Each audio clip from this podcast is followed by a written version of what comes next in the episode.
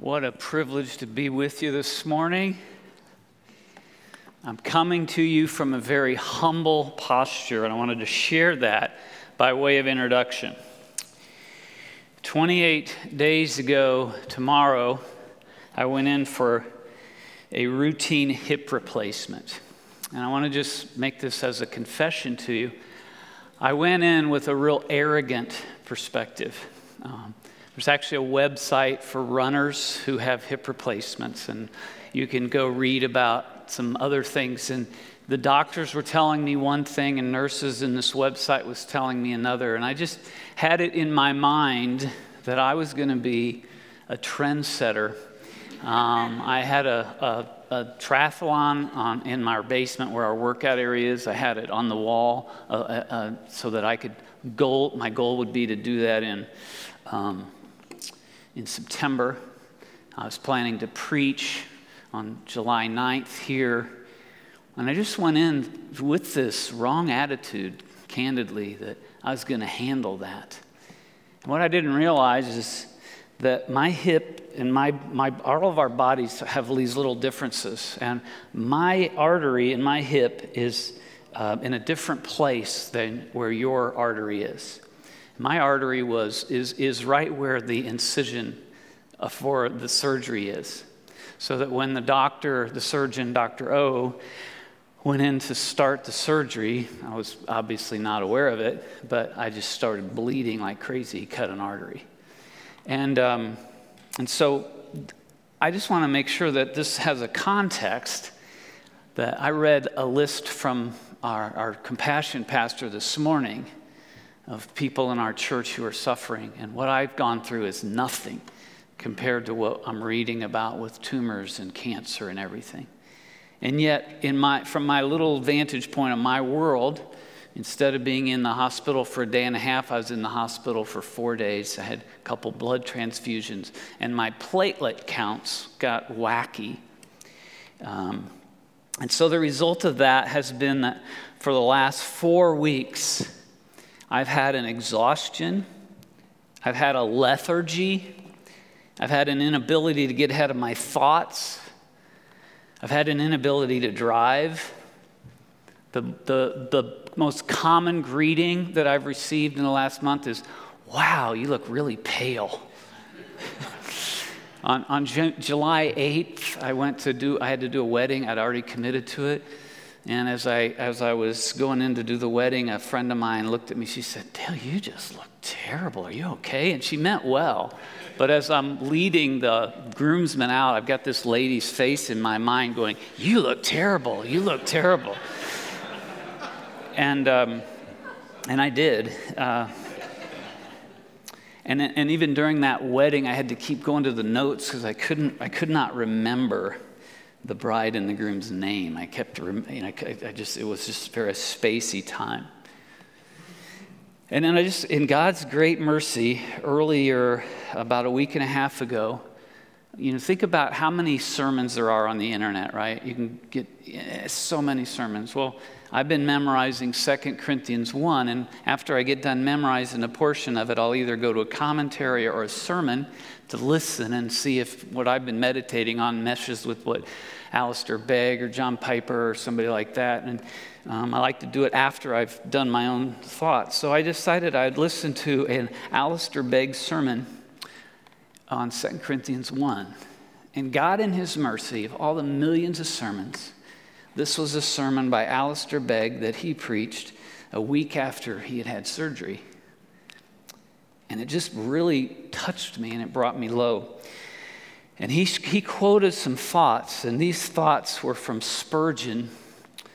And so there's kind of a Spurgeon Begg commentary. And I just want to share with you what, what I've been learning in the last month because I think it brings me to a posture to preach today that is different than if I hadn't gone through this little, little trial. Spurgeon said that sickness and pain teach us our nothingness. When we are healthy, we think we have the world by the tail. It's, impo- it's possible to enlarge our sense of self esteem. When we're sick, in the middle of the night, alone, It's impossible to deny that we are helpless and feeble. When we are sick, our feebleness becomes conspicuous. Spurgeon said this He said, How I have felt dwarfed and diminished by pain, sickness, and depression. I felt a sense of being dwarfed and diminished. Spurgeon said, talking about himself, the preacher to thousands could creep into a nutshell and feel himself smaller than the worm which bore the tiny hole by which he entered. That's pretty small, isn't it?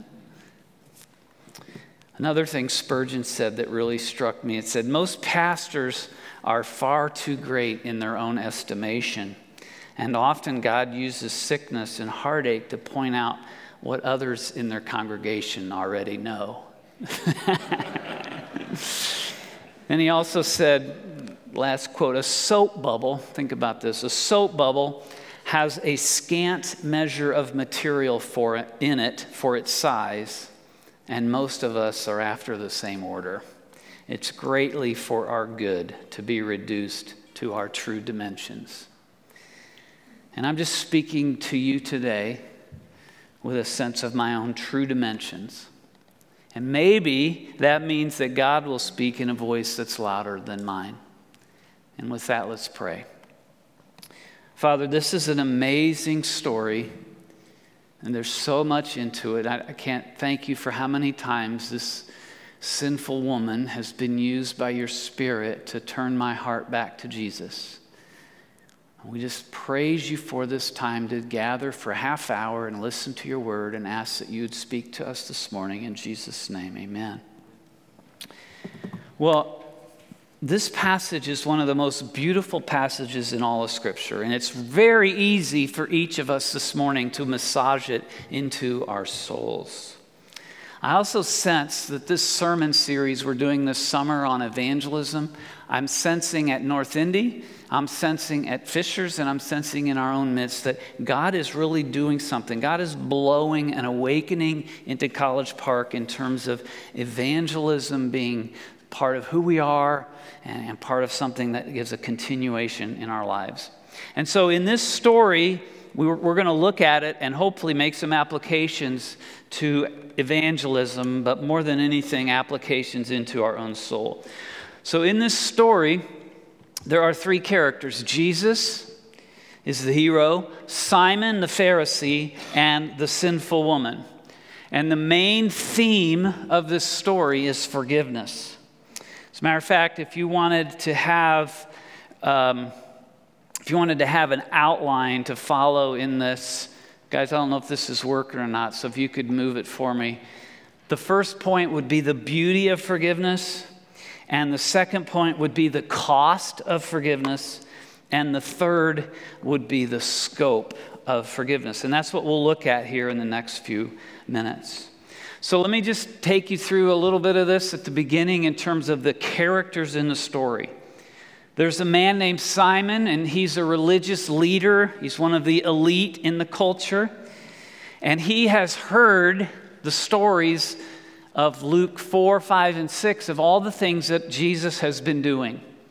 And so Simon invites Jesus into his house, and the purpose for the invitation is to find out more about Jesus, who he is.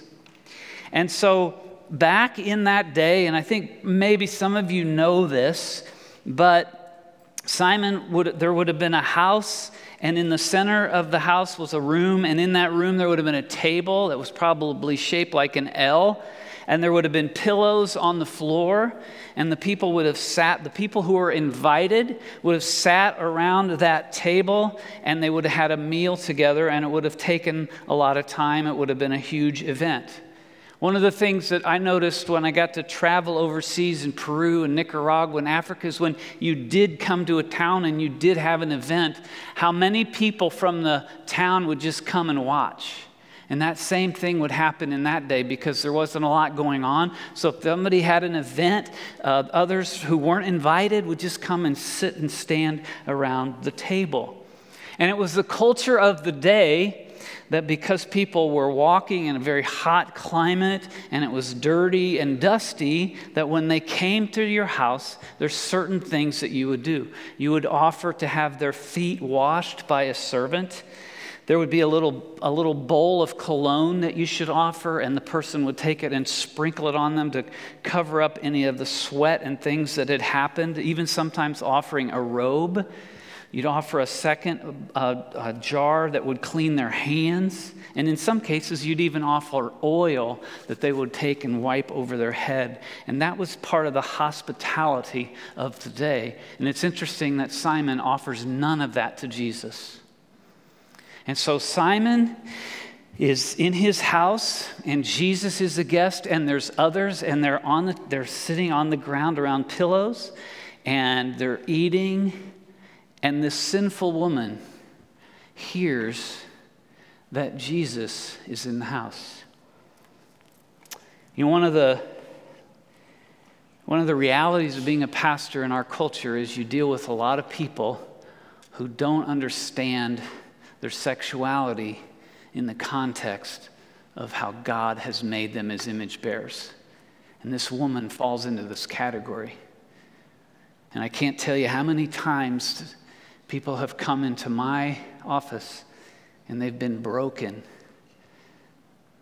Our old pastor used to say about the seventh commandment, not committing adultery, he said, You don't violate the seventh commandment, you don't break it, it breaks you. And I've had times where I've just handed one Kleenex after another to a person who's been addicted to the wrong things and has given up his family and lost and gone through such pain.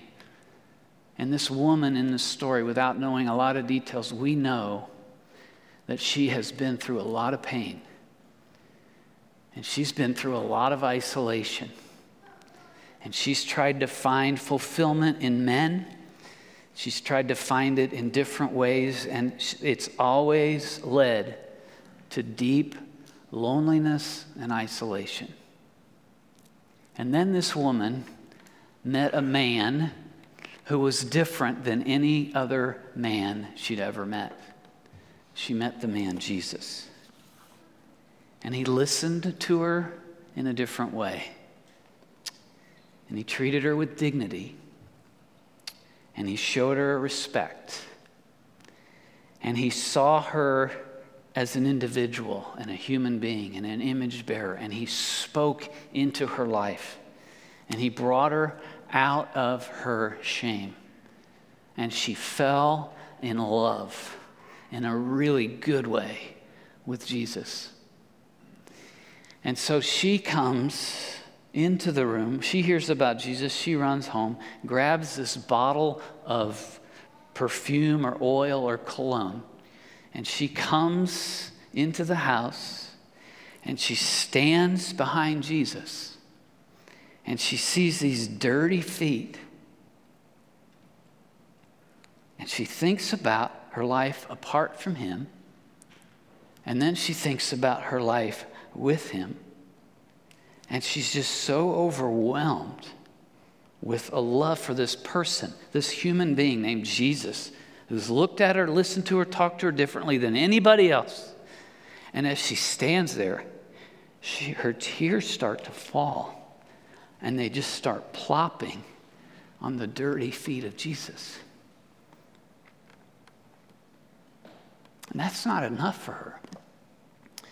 Then she gets down on her knees and she takes this bottle and she breaks it. And somewhere in one of the passages, I think it was worth almost a year's salary. Was very valuable. And just think about this where did this woman get money for a, a year's supply of perfume, and yet Jesus accepts that even from this woman. And he, she pours that on his feet. And she begins then to do something which I guess in that culture, women always kept their hair up and they never let it down. And she lets her hair down. And she starts just this. I just love this picture of this woman who loves Jesus so much that she's just forgotten about everybody else around her, and she's on her hands and her knees, maybe even laying flat.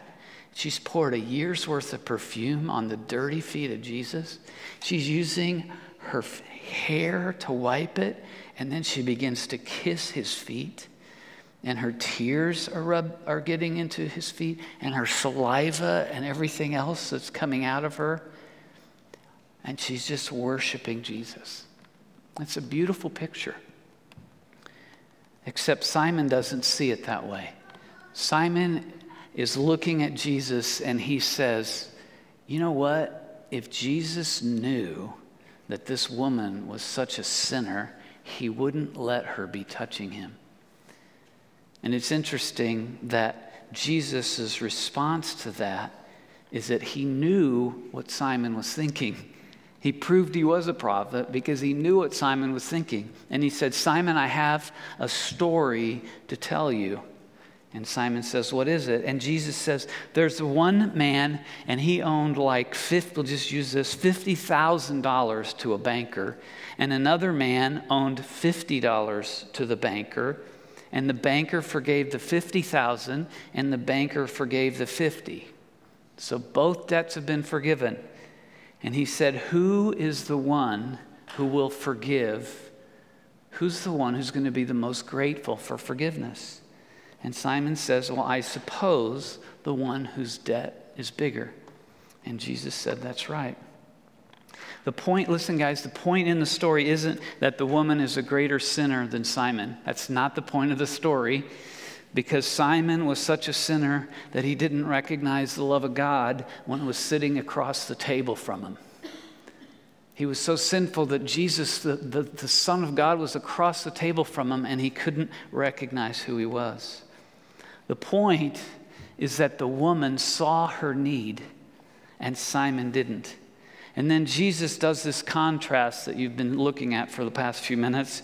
But Simon offered no water, and the woman wet Jesus' feet with her tears. Simon offered no towel, and the woman dried Jesus' feet with her hair.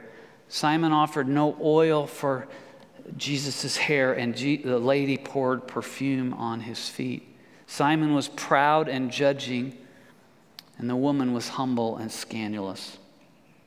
You know, there's something so beautiful about a person who really understands their forgiveness. I remember a friend of mine named Larry who became a Christian in my office. He went through the membership class and he wasn't a believer. So we said, Hey, Larry, come back tomorrow and let's talk about what it means to be a member, for he'd be a member of, Jesus, of the church, to be a member belonging to Jesus Christ. And he came into office and we talked about sin and grace and faith and the cross and repentance. And it all made sense to him. And the next week he went into church and he worshiped and he came out of church and he said that was the best experience. I couldn't believe it. Would it be okay if i went back and went to the second service? He was so eager. It's a true story. And there's just something so beautiful about people who understand how much they owe. One way we can be a witness to jesus in our evangelism is to respond to him with gratitude like this woman and as we live out our lives, people will ask us for the hope that is in us. As we begin to understand the, the, the, the scope of our forgiveness, which we'll look at in a minute, we're going to be like that woman and we're not going to care what people think. I'm sure that woman, before she met Jesus, was really driven by what people thought about her, particularly men. And Jesus was able to change something in her so that she didn't care about others. And I love that sense of when we're not self absorbed and we've forgotten about ourselves because of Jesus, and that way we can reach out to others. Another way that we can impact others in terms of evangelism in this context is think about this, friends. We can do this as a church, is to talk about forgiveness. Talk about being forgiven with people. I had a therapist named Susanna who came to my house three times a week um, and helped me do some of these stretches and things. And I got to know her. She came nine times. And on the eighth time that she came, I started talking to her about forgiveness. And I said, What's the hardest thing in your life?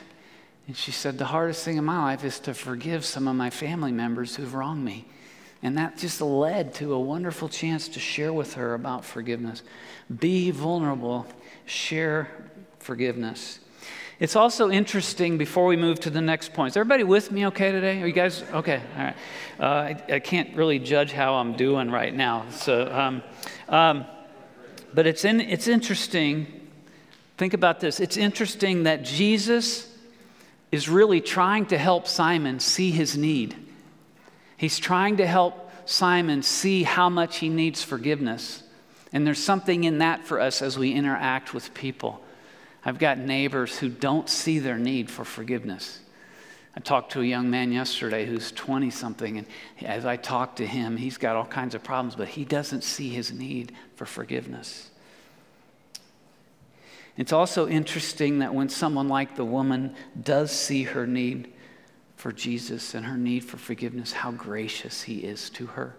That when we see broken people, that we should treat them the way Jesus treated this lady.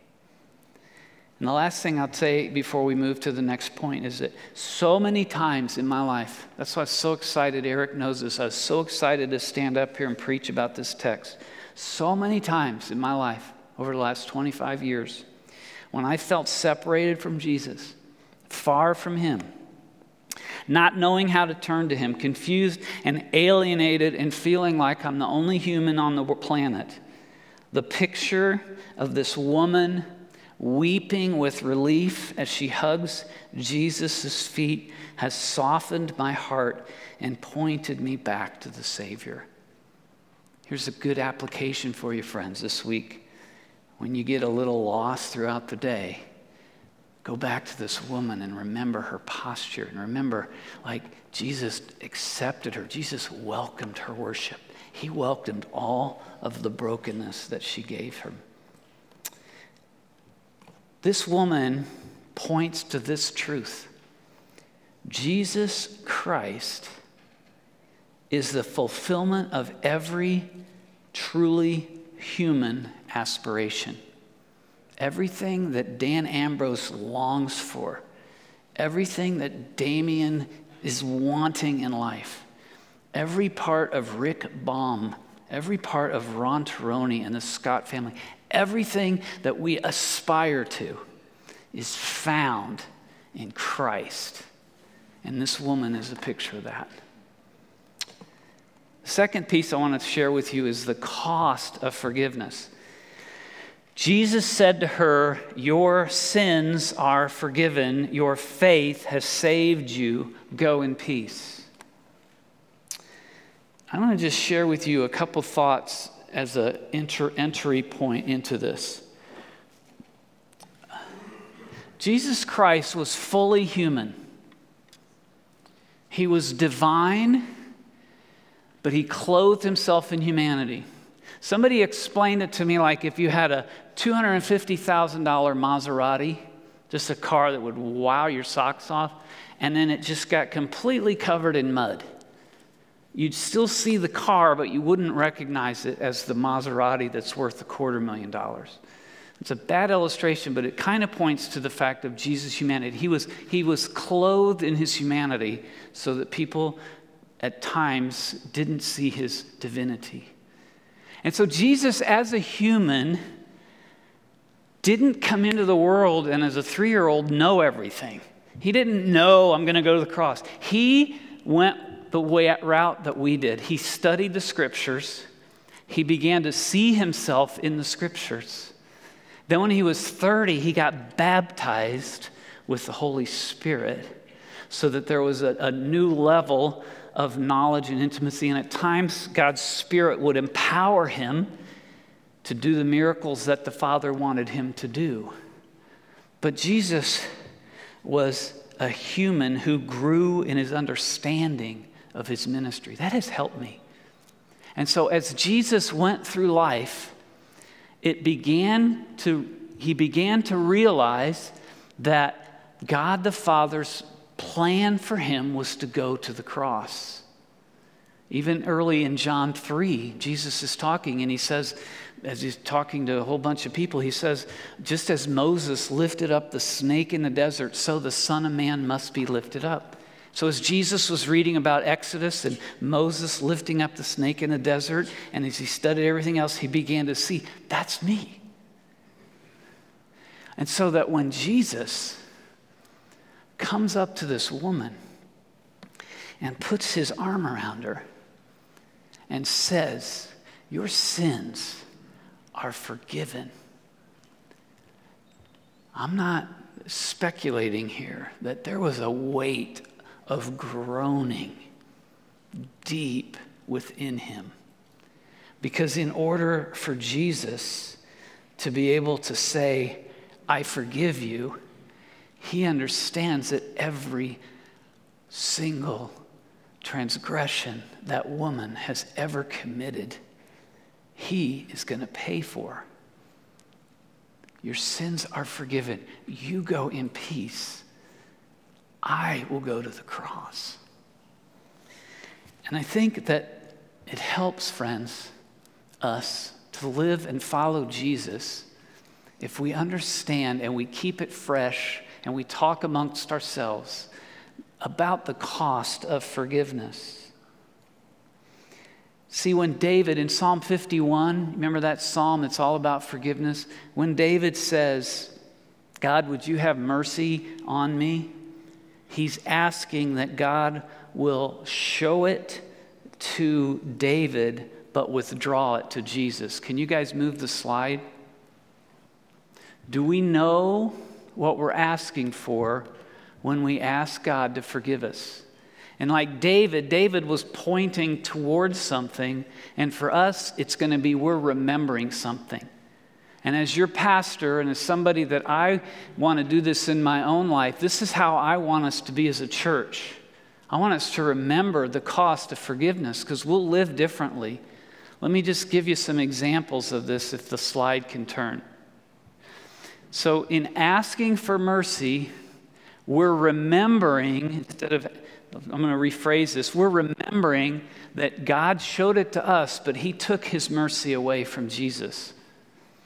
In asking for God's unfailing love, we're remembering that God removed His unfailing, eternal covenant love with His Son when He sent Him to the cross.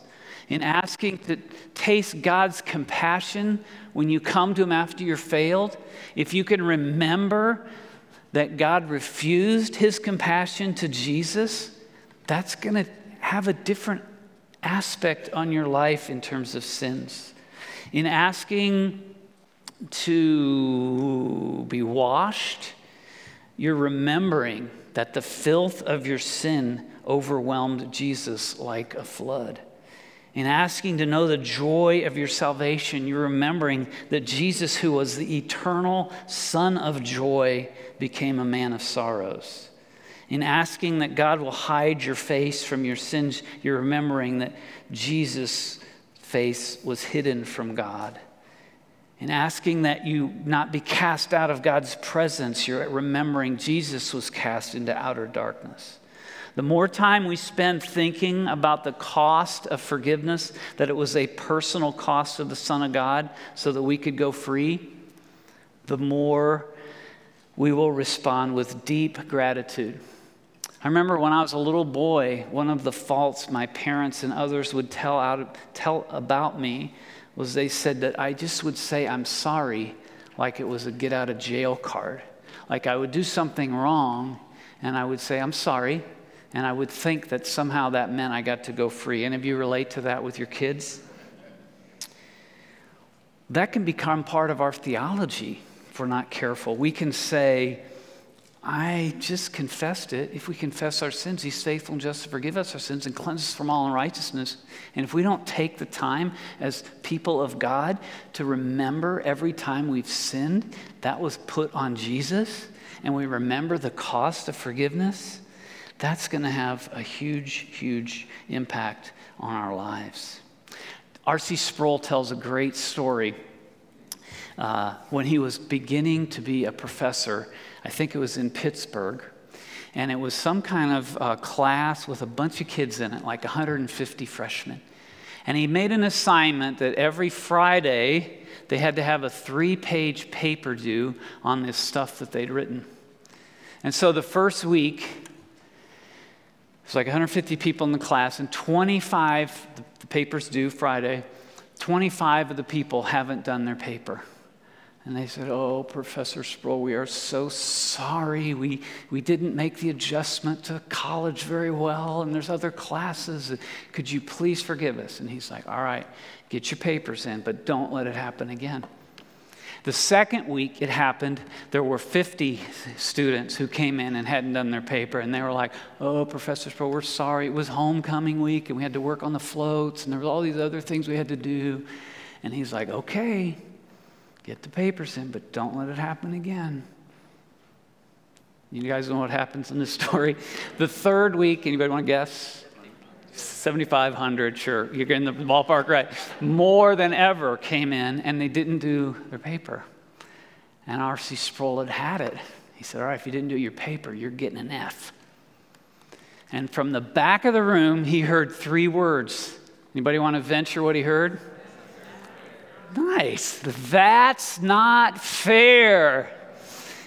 And he said, Rick Baum, was that you that said it's not fair?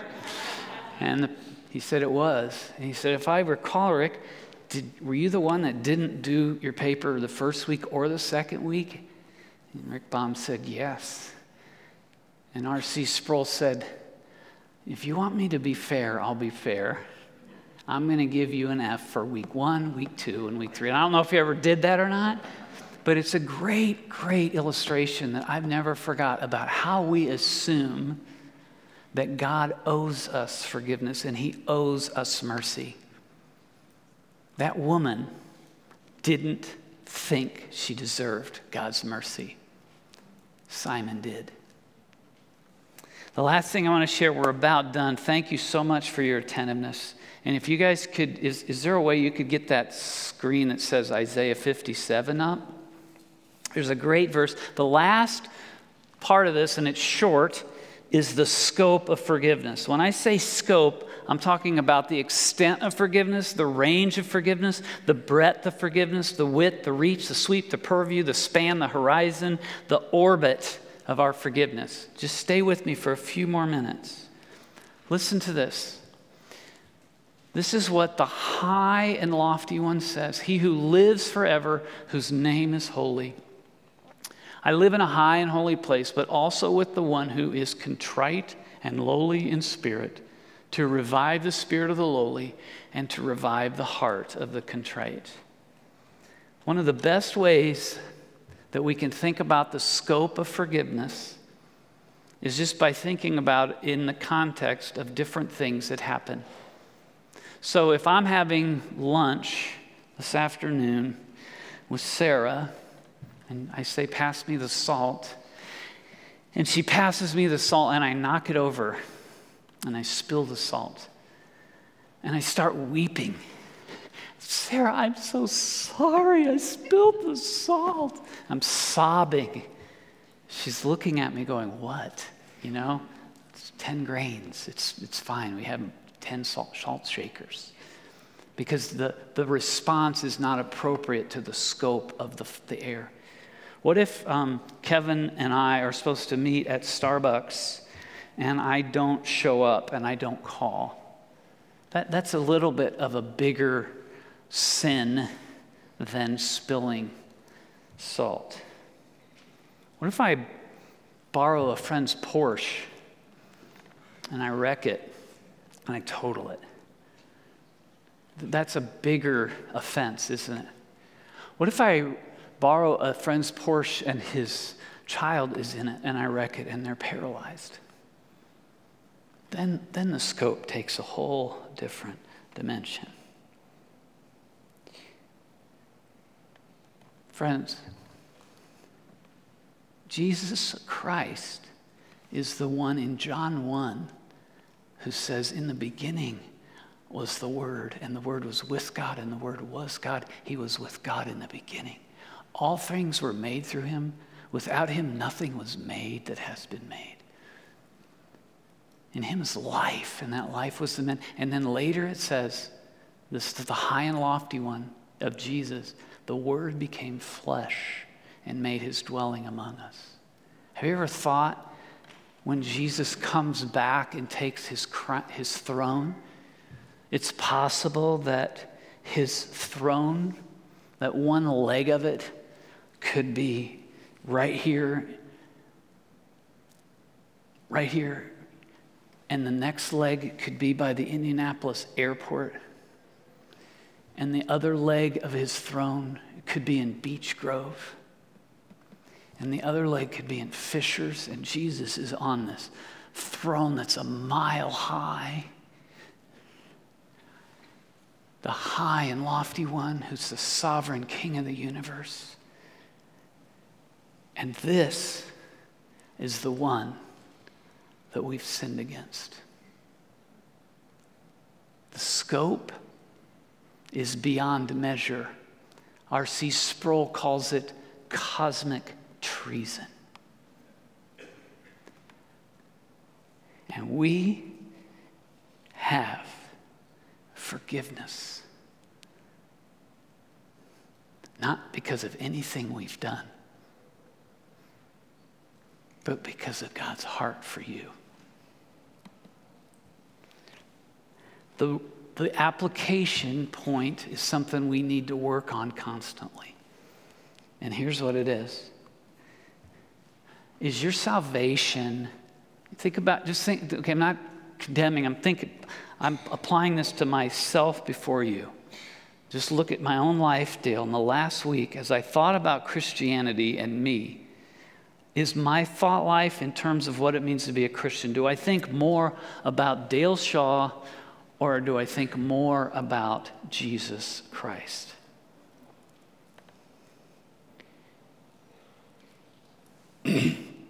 when I think about following him, John Piper had something that really helped me in terms of the scope of salvation. I'm not trying to beat us up here, I'm just trying to need our thinking to, to change.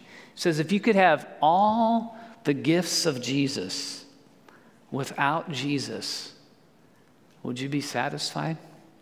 If you could go to heaven and you'd have eternal life, you'd have an immortal body, your friends and your loved ones would be there, but Jesus wasn't there, would you be okay with that?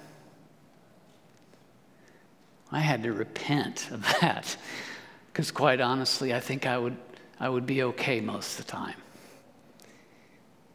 The scope of our forgiveness, friends, means that salvation is more about Jesus than us.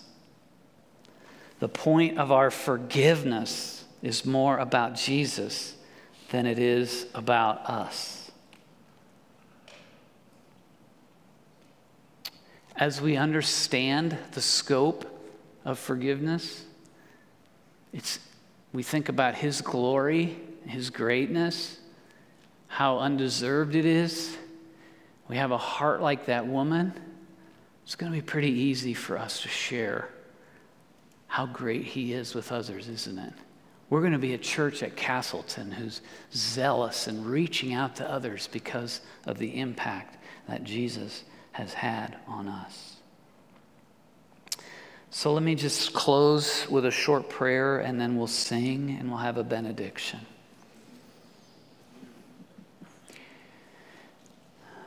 Would you just thank God for the beauty of the picture of that woman?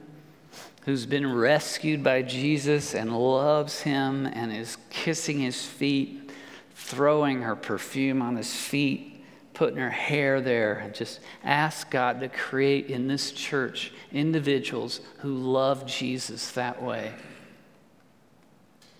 Would you ask God to help you this week to remember the cost of forgiveness so that we're not just glibly coming in, grabbing mercy? but we're remembering each time the price that Jesus paid, and we're lifting up the Son of God as we do so. And then would you just continue to ask God for big thoughts and big views according to the Bible of who Jesus is, so that the scope of your forgiveness becomes centered in God and not our own self and our own comfort. Would you ask God this week to just help you have a chance to talk about Christ with somebody? Just do it imperfectly, do it struggling, do it with shaky voice, but find yourself changed as you talk about Jesus. Find your faith getting filled as you boldly step out. Lord, we thank you for the forgiveness that's ours. Thank you for humbling me in the past month. Thank you for the beauty and the cost and the scope of forgiveness. In Jesus' name, amen.